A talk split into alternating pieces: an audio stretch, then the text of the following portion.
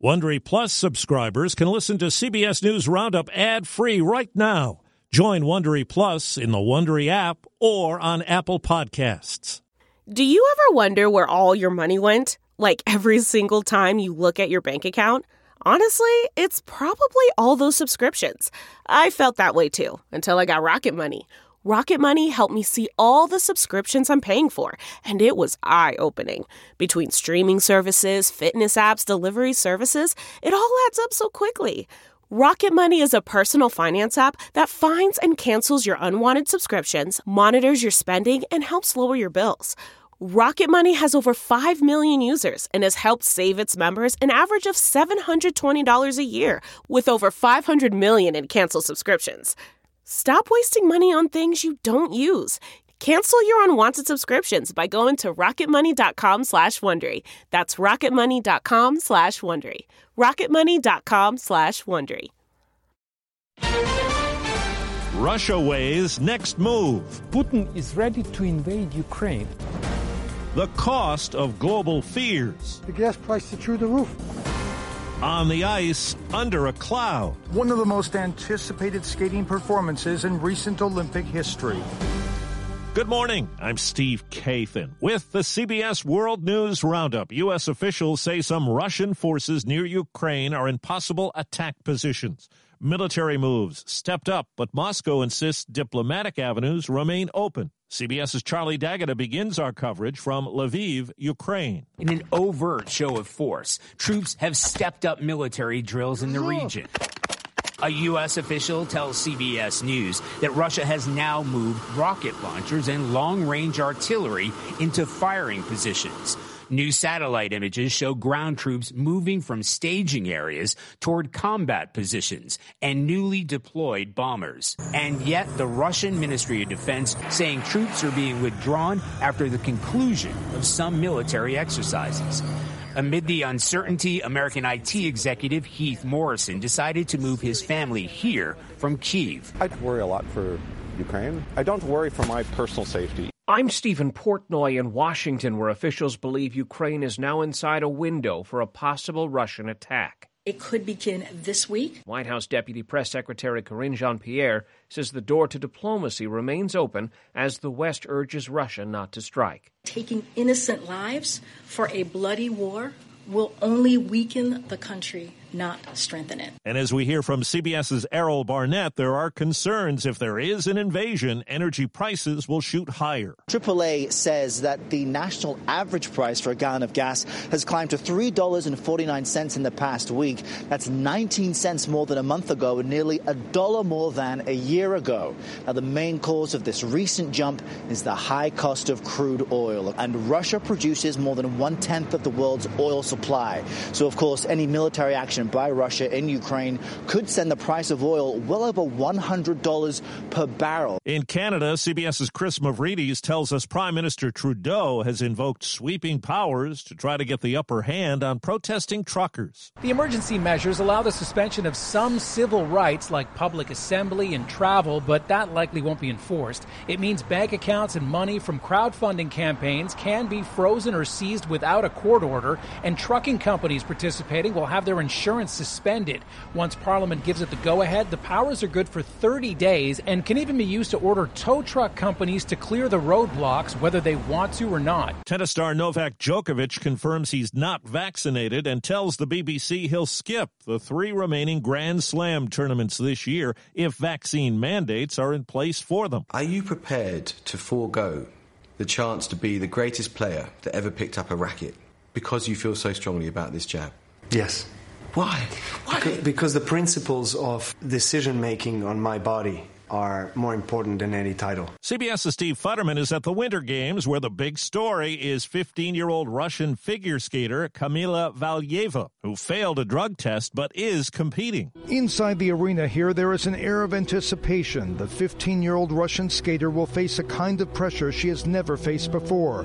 Perhaps feeling that pressure earlier today, Valieva fell twice during her final practice. There has never been anything quite like this. It is unprecedented for an athlete to compete after the announcement of a positive doping test. Olympic historian David Wallechinsky. For this reason, it is easy to understand why some of the other skaters would feel uncomfortable seeing Kamila Valieva on the ice. And some of those in the world of figure skating are speaking out. 1988 Olympic silver medalist Elizabeth Manley in a social media post says the Olympics have turned into who's the best at cheating, and it will be interesting to see what the reaction is here when Valieva takes the ice. Meanwhile, another action today, Mikaela Shiffrin finished 18th in the women's downhill. The U.S. did pick up a bronze medal in speed skating men's team pursuit. Steve Futterman, CBS News at the Winter Olympics in Beijing.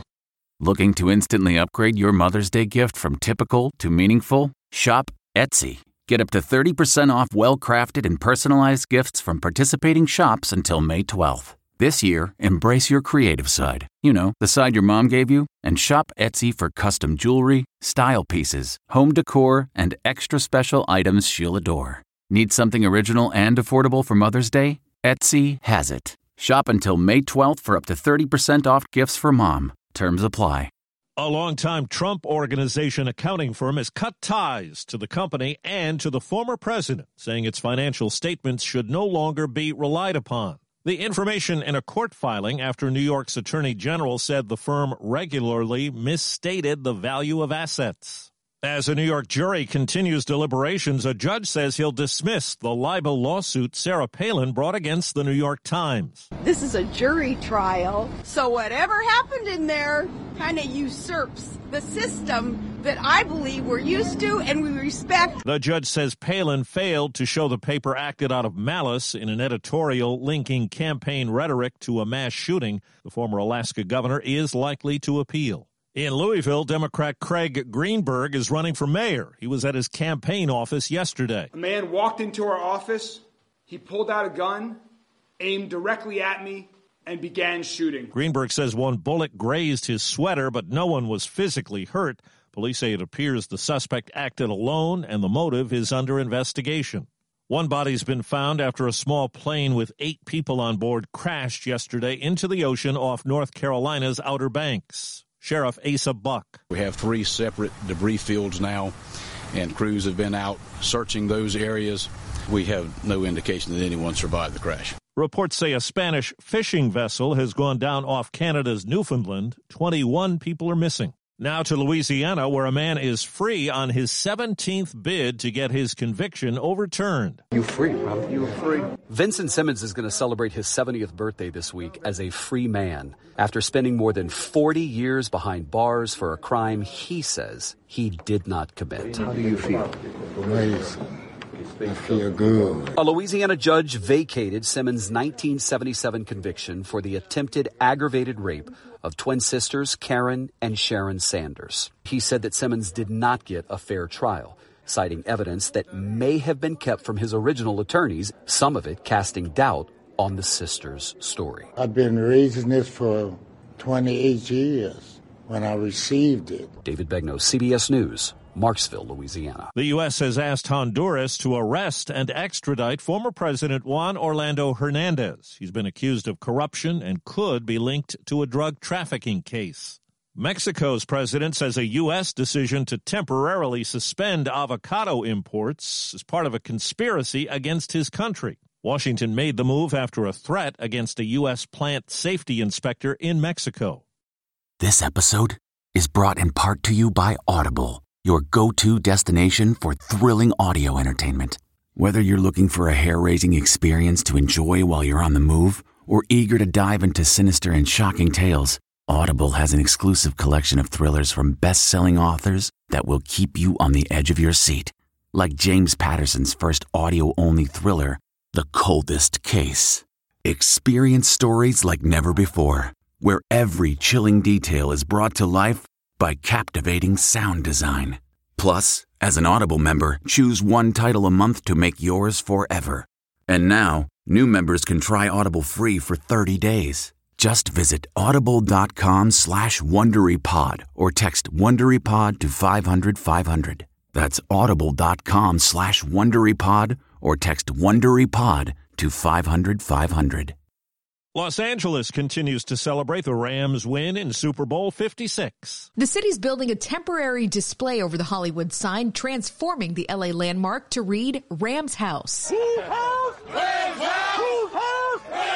The sign will be up for most of the week as the city and team celebrate their historic win. A victory parade is also set for tomorrow. It'll be the first championship celebration since the pandemic started, despite the Dodgers and Lakers both winning titles. It's also the first Super Bowl win for the Rams in Los Angeles. The team won in St. Louis back in 2000. Monica Ricks, CBS News. In Hudson, Ohio, Craig Shubert has resigned as mayor after he and his city were mocked over something he said. At a city council meeting about ice fishing on a lake, he suggested shanties set up for warmth could be used for prostitution.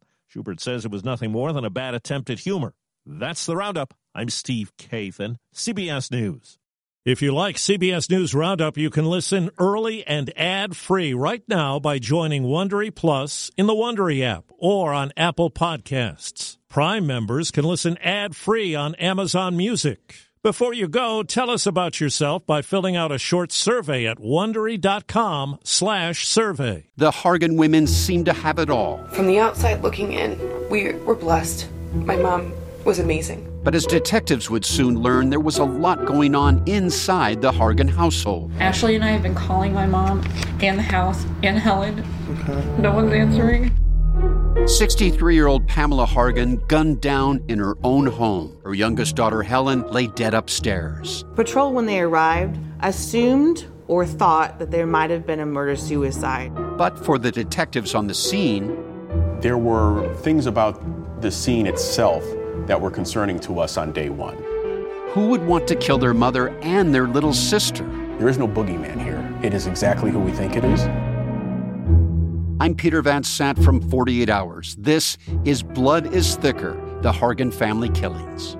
Listen to Blood is Thicker The Hargan Family Killings early and ad free on Wondery Plus starting May 1st. Survivor's back, and so is On Fire, the only official Survivor podcast. And we have a twist a new co host, the winner of Survivor 45, Dee Valladares. Hi! Listen to On Fire, the official Survivor podcast, wherever you get your podcast.